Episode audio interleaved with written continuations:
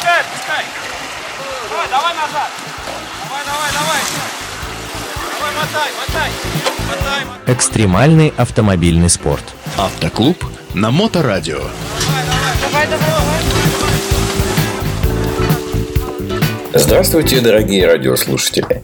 На волнах Моторадио единственная программа по внедорожный образ жизни «Оффроуд для всех».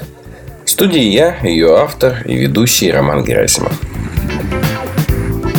Однако на календаре уже 21 декабря. Зима в этом году в центральном регионе оправдывает свои самые лучшие определения. У нас есть снег, временами даже мороз. И, как по мне, это все-таки лучше, чем дождь на Новый год. А так у нас тоже бывало. А еще зима – время для того, чтобы владельцы полного привода наконец-то оправдали перед непосвященными друзьями и знакомыми, зачем же нужен вот им весь этот внедорожный арсенал в городе. Я уверен, что внедорожные братья сейчас понимают, о чем я говорю. Это вот парковка с разбегу в сугроб, уверенный старт по снегу со светофора и душеспасительные рейды по дворам с тросом на помощь недоприводным товарищам. Зима – это, конечно, время полного привода, а учитывая нашу климатическую зону, это довольно значительная часть года. Но не это, не это будет темой нашего сегодняшнего разговора.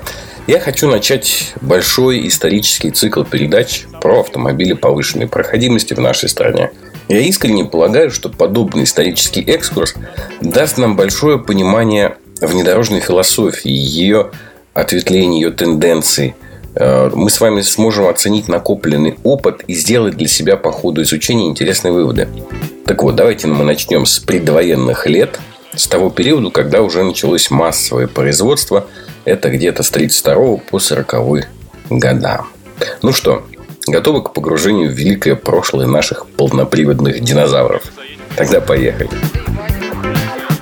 Думаю, вы себе примерно представляете современную ситуацию с дорогами в стране. Тогда вы можете себе представить, какой она была прекрасной в первой трети прошлого века. То есть автомобили повышенной проходимости были не прихотью, не модой, а острой и в первую очередь промышленной необходимостью. Уже тогда, кстати, был накоплен немалый опыт, и он показывал, что внедорожный автомобиль должен не только преодолевать неровности благодаря колесам большего диаметра, благодаря дорожному просвету, э, большим углам съезда-выезда, но и оказывать малое удельное давление на грунт. То есть не проваливаться, не вязнуть в нем. И это понимали еще в далеком 1910 году. А мы открывали для себя это заново в 2000-х годах. Помните, на что были похожи спортивные машины ну, примерно так 20 лет назад, может даже чуть поменьше? Вообще никто особенно не следил за весом. Главное, чтобы колеса были большими, э, лебедок желательно парочку. А то, что к машине приварено железок весом наполовину локомотива, так это ничего страшного. Бампер из шевелера, чтобы валить лес, багажник из чугуна, э, пороги из кусков рельс. В итоге ну, огромный вес, дикая нагрузка совершенно на трансмиссию и, соответственно, стремительное погружение во все мягкие грунты. Переосмысление приходило уже позже, когда начали бороться за каждый килограмм. Когда выкидывали тяжеленные штатные кресла, стекла в машине, ну, помимо лобового, конечно, заменяли на пластиковые, врезали усилители капота, сверлили дырки в раме, даже отрезали все выступающие части болтов. Оптику меняли на диодную, потому что меньше, легче.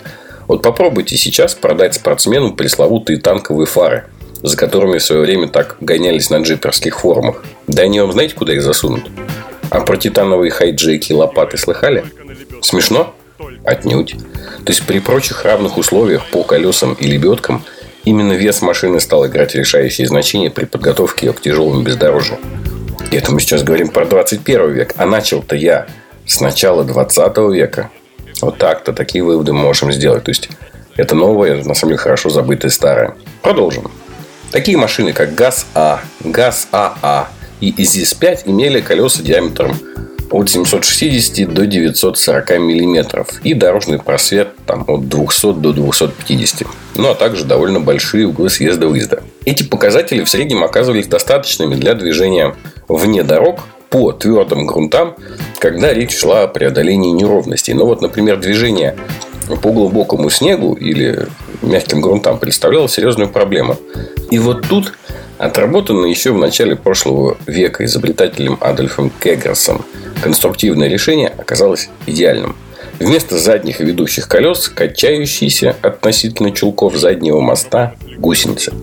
Тяговое усилие передается не зацеплением прямым, а трением от ведущих катков к резиновой гусечной ленте. Ну, от нее уже к грунту. И тут хочется сделать небольшое отступление и рассказать вам такую историю в истории. Уж больно интересна сама по себе личность французского инженера, механика и изобретателя Адольфа Адольфовича Кегроса. Да-да, вы не ослышались. Французского. И это очень примечательная история, которую я вам сейчас расскажу. Его судьба интересна не только тем, что он был французом, который сознательно переехал в Россию и стал доверенным шофером Николая II. Кегрос зарегистрировал у нас в стране патент на ту самую полугусеницу, изобретение поистине мирового масштаба и достаточно действенное средство от извечной русской зимы. История вообще знавала случаи успешной миграции в Россию талантливых людей из-за рубежа. И многие из них оставались здесь, в России, оставались нашими соотечественниками. А вот французский инженер Адольф Кегрос вернулся позже на родину. Хотя свое крупнейшее изобретение он как раз сделал во время работы в России и по заказу русского царя. Да, собственно, конечно, уехать из России ему пришлось не потому, что его так сильно тянуло на пресловутую землю предков, а из-за февральской революции. В нашей стране Кегросу было на самом деле хорошо. Во Франции он, скорее всего, оставался бы одним из сотен обычных инженеров. А в России он работал личным шофером и механиком самого Николая II. Адольф Кегрос родился в городке Илькур департамента Верхняя Сона в 1879 году. Потом он учился в технической школе в Монбельяре, а в 1905 году уехал в Россию. Как ни странно, именно в поисках лучшей жизни – то есть с целью, которую в то время чаще всего реализовывали в Америке, а не в России. И тем не менее жизнь удалась. Почти сразу по приезду он нашел работу в компании Леснер, которой требовались толковые механики. Леснер на тот момент был бы чуть ли не единственным российским автомобильным заводом. А в 1904 году компания попыталась расширить модельный ряд и начала производить грузовики в 1904 году. Собственно, это и повлекло за собой расширение штата, Хотя Кегрос работал в основном с легковыми автомобилями. А в 1906 году князь Владимир Николаевич Орлов, один из ближайших соратников и друзей Николая II, а по совместительству и руководитель его гаража, заказал у Леснера два автомобиля.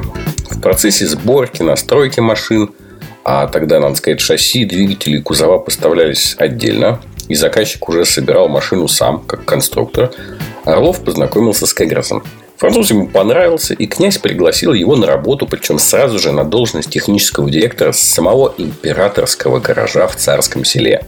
Вот там уже Кегрос и раскрылся по полной программе. Надо заметить, что у Николая не было личного шофера, и в подавляющем большинстве случаев его функцию выполнял сам Орлов. Так вот, через некоторое время и князь, и государь настолько прониклись к французу доверием, что он стал их личным шофером. Кегрос, в отличие от Орлова, умел ездить быстро. Э, с точки зрения пассажиров это, может быть, казалось опасным, но Николая как раз это очень устраивал, потому что он любил, так сказать, прокатиться с ветерком. Кегрес, по сути, единолично правил царскосельским императорским гаражом. Орлова в это время назначили начальником военно-походной его императорское величество канцелярии, и ему стало, мягко говоря, не до машин. И именно Кегрес заказывал те самые знаменитые Роллс-Ройсы, Бенсы, Фиаты и другие машины – Вообще у императора был огромный гараж. Один из крупнейших гаражей, принадлежавших европейским монархам. Он фанатично любил автомобили. А были в коллекции, конечно, и российские Руссобалты и Леснеры. Одна проблема всегда беспокоила француза. Это снежная русская зима. Маломощные по сегодняшним меркам автомобили, не обладавшие какими-либо внедорожными свойствами, они не могли достаточно быстро передвигаться по вечному русскому бездорожью все эти красивые Rolls-Royce, Делане, они превращались, по сути, в жалкие куски железа, как только выпадал первый более-менее приличный снег. Не спасали никакие цепи на колесах. И вот Кегрос, собственно, занялся решением этой проблемы. Полугусеничные автомобили на тот момент, в принципе, уже существовали. Но гусеница требовала совершенно другого шасси, и видоизменять кузов необходимо было. То есть, обычный автомобиль, он не модифицировался до гусеничного никаким боком. Он только мог быть построенным гусеничным сразу. А Кедрос поставил перед собой задачу придумать простую и недорогую схему, которая позволяет превратить любую машину во внедорожник. И он это сделал. А вот как именно он это сделал, мы уже узнаем в следующей передаче. А на сегодня у меня все. Вы слушали передачу «Оффроуд для всех» на волнах Моторадио Онлайн. И с вами был ее автор и ведущий Роман Герасимов. До новых встреч в эфире. А, вы это такой грязный, смотри, весь мокрый. Практики без здоровья. Автоклуб на Моторадио.